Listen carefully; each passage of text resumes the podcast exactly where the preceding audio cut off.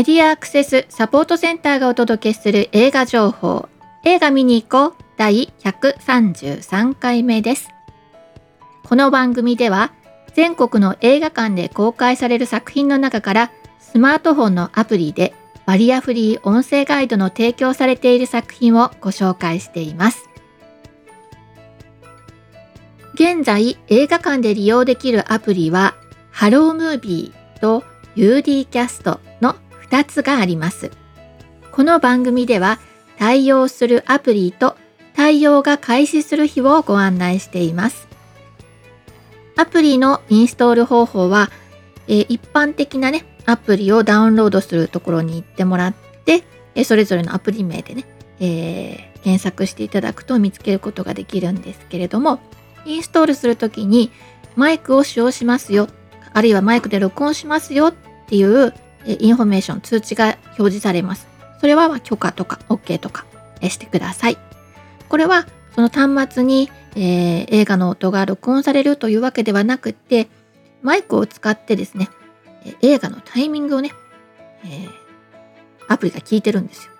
でそれに合わせて音声ガイドを、えー、創出しているということなのでね、えそのためにマイクを使います。そして映画館の中で、まあ、利用するっていうこともあって、イヤホンをね、必ずつけてご利用ください。あの、イヤホンはいろんなタイプがあるんですけど、あの、まあ、片耳だけでね、えー、聞いて、えー、もう片耳は会場の音っていう使い方もあるし、あと最近はね、外の音と中のあのイヤホンからの音ね、バランス調整できるような、そういうものもありますし、骨伝導のものとかね、いろいろ出てきてるので、まあ、ご利用、あの都合のいい方法でご利用いただければと思います。えー、音声ガイドしかあのイヤホンからはね、聞こえてきませんのでね。はい。で、まあ、詳しい方法をね、もうちょっと知りたいよっていう人はですね、あの日本ライトハウスのね、YouTube チャンネル、ニポーラチャンネルというのがあるんですけれども、そこでね、両方のアプリ、インストール方法ね、詳しく紹介しているものもありますので、YouTube の詳細欄の方にも貼っておきますので、よかったらご利用ください。え、まあそういう番組なんでございますよ。ね。えー、そう、ランキングとかをね、あの、よく見たりとかしてたんですけど、あのー、大体、まあ、数ヶ月前までは、あの、ランキング上位の作品ね、大体対応してるっていう状況だったんですよ。ところがですね、あのー、最近、洋画が結構強くてあのランキングの中ででもね対応できてないものみたいなのが、えー、結構あります、ね。非常に残念な状況ではあるんですけど、えー、今、えー、どんな感じになってるかっていうと世の中がねどんな作品を、まあ、見てますかっていうと、まあ、これはじゃあ今回は映画 .com のねランキングを見ようかなと思うんですけど、えだいたい先週えー、の、えー、お客様の状況とか、そういうのでね、ランキングが出るんですよ。あるいは、えっ、と、関心のある作品、あの、アクセス、調べたいなと思って見に、実際見に行ったわけじゃなくて、アクセスした人のランキングみたいなものもあるんですね。で、あのー、ランキングの方の、あのー、あごめんなさい、アクセスした、この映画気になるなと思ってね、アクセスした作品のトップは、あの、カンヌで受賞した脚本でね受賞した怪物が、まあ、トップに出てきていて1位なんですよ。で2位が「リトル・マーメイド」これはディズニーの作品ですね。こういうのアニメーションこれの、えー、実写化です。このミュージカルというのがね2位に入っていてそして3位には、えー、これはね日本の代表野球チーム侍ジャパンのね、えー、記録、えー、憧れを超えた侍たちねこういうものが123位というふうに入ってきていてちょっとね様子が随分変わってきてるんですよね。で、えー、そして実際国内でねお客さんが見たランキングは1位が「リトル・マーメイド」なんですよ。そして2位が「ザ・スーパーマリオブラザース・ムービー」ね、そして3位に「怪物」こんな感じなんですよ。そして4位にはですね「ワイルド・スピード・ファイヤー・ブースト」ですね。そして5位にさっき言ってた憧れを超えた侍たち。6位が名探偵コナン。コナン長いですね。9週目なんですけどね、ランキング入ってますね。これがえー、黒金のサブマリン。そして7位初登場で、これはね、あの M、M、アルファベットの M、数字の3、そして G、A、M、そしてミーガンっていうね、まあそういうタイトル。これもね、洋画のホラーなんですよね。で、8位に入っているのは、岸辺露伴ルーブルへ行く。で9位が劇場版アイドリッシュセブンLive 4bit Beyond the Period。ね。で、えー、10位に入ってるのが劇場版東京 MER 走る緊急救命室。ね、こんな感じなんですよ。で、ね、結構よ、あのー、邦画がね、多かった時は大体対応できてたんですけど、あのー、今回はね、対応できてる作品は怪物、それから、まあ、名探偵コナン、そして、えー、岸辺露伴ルーブルへ行く、劇場版アイドリッシュセブン、ライブフォービットビヨンドザピリオドというね、この4作品なんですよね。10作品中の4作品ということでね、まだまだ、まあ、私たちのね、えー、しなきゃいけないことが残されているぞということです。で、えっ、と、そうですよね。えー、もちろん、だからコナンもね、大人気ですし、あと、あの、走る救急救命室、あ、緊急救命室。こちらもね、7週目でランキングかなり入っていて、長くね、愛されてる作品に対応できてるのは良かったなっていうふうには思いますよね。うん。まあ、こんな状況でございますよ、最近の動向ね。はい。で、えー、今週新たに対応する作品を2作品じゃなかった。今週新たに対応する作品は1作品です。こちらはジャパニーズホラーです。機械島。機械島っていうのは、これはね、なんか、忌まわしいという字ね、怪物の怪、うん、に島、機械島という、そういう漢字を当てたタイトルになっております。こちらは6月16日金曜日に公開、公開日からハロームービーに対応していますと。ジャパニーズホラーの監督というのね、有名な監督が何人かいらっしゃるわけですが、この作品は清水隆監督です。恐怖の村シリーズと呼ばれる作品がね、ありまして、でいろんなこう閉ざされた、えー、空間で起こる、まあ、恐怖を描いた、まあ、シリーズに、まあ、結果的にシリーズになってるみたいなそんな感じですかね。呼ばれる作品の今回の舞台は島です。ね、機械島、島です。島といってもいろんなところが島ありますけど、えー、これはね、奄美大島で撮影をしたということで、えー、実際、あのー、なんでしょうね、この日本の中でもあったかい、えー、地方の、まあ、雰囲気のある海辺のね、町とか、えー、そして小さい中にも、その島の一つの島の中に、えー、まあ、木々がね、豊かに生えていたり、まあ、街があったり、まあ、それでちょっと本当に小さい、ギュッとしたところの空間なんですね。で、今回はですね、最近のホラー映画ってすごく近代的なものと、あの、こう、ミックスした、ホラーって、えー、こう時代がね、あの日本の昔ながらの伝統的なその、えー、怖さと、えー、現代の近代のこうものがねミックスするみたいなそういう作品ちょっと最近ここ1年ぐらい増えてるなっていうのはあるんですけど今回はいわゆるメタバースと呼ばれている仮想現実仮想世界ですねと、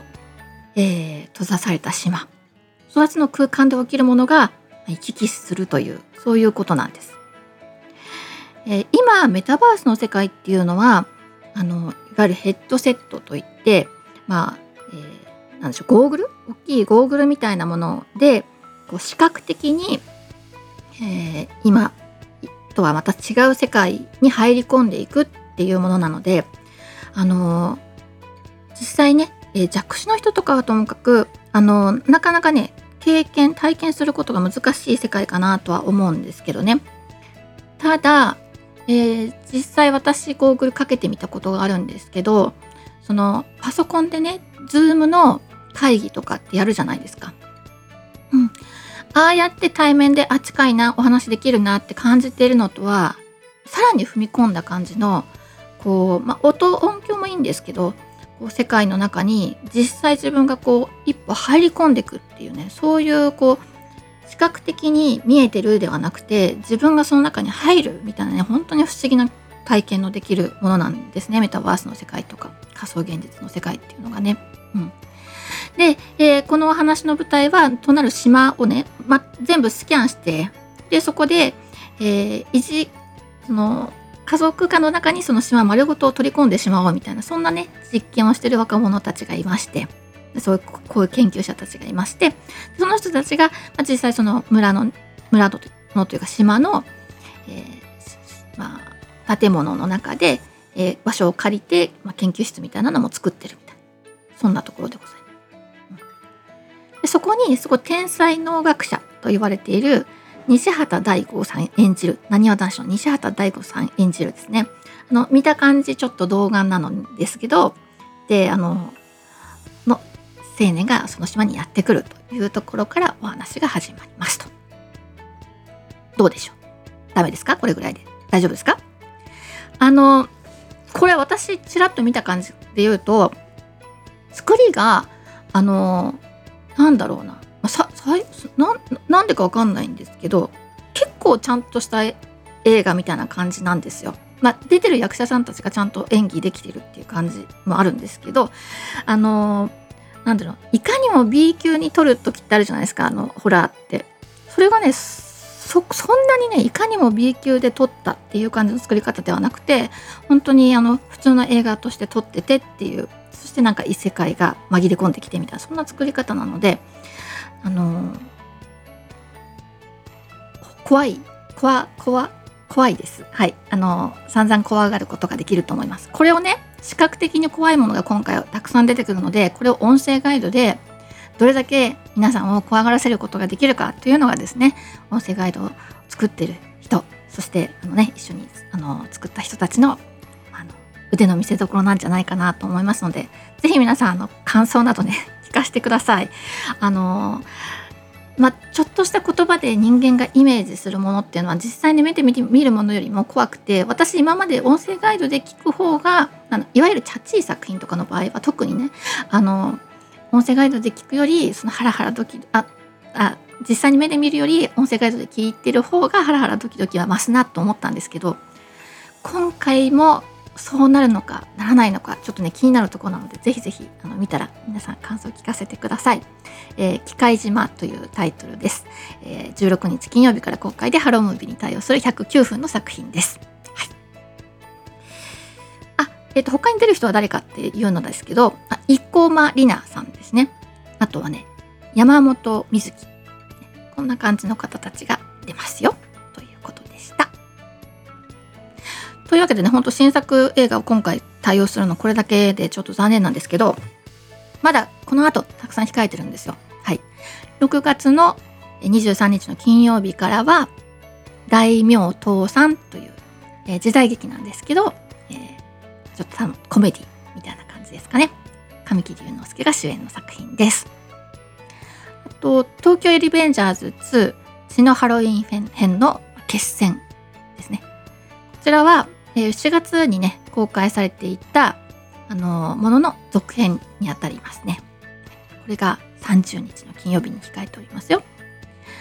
それからですね同じく30日の金曜日は、えー、先先週ねご案内したところの美少女戦士セーラームーンコスモスの後編がやってきますね。えー、はい、うさぎちゃんの誕生日ですよね。6月30日。それから、えー、オレンジランプでこちらは、まあえー、実話をもとにした、えー、作品ですね。えっ、と39歳で若年性の認知症と診断された主人公と、えー、その奥さんあ子供たち、まあ、家族がいるんですけどね、えー、まあ突然訪れた自分の病気に、えー、びっくりするところから始まって。そして結果的にはねすごくあの素敵なご家族としてねあの日々送っているそこにえインタビュアーさんたちのが聞きに行くところからお話が始まるんですけどねあの辛くて苦しいみたいな話よりもまあもちろんびっくりするし大変なこともあるんだけど、まあ、こんな風に暮らしてるよっていうことがね描かれている素敵な作品だなと思いますよ。で、えー、実はこのオレンジランプは私関わらせていただいた関係もあってですね、今までハロームービーで公開される作品は、えー、ナレーターさんにお願いをしてスタジオで音声を収録してっていうのがまあ基本でずっとやってきたんですけれども今回このオレンジランプは、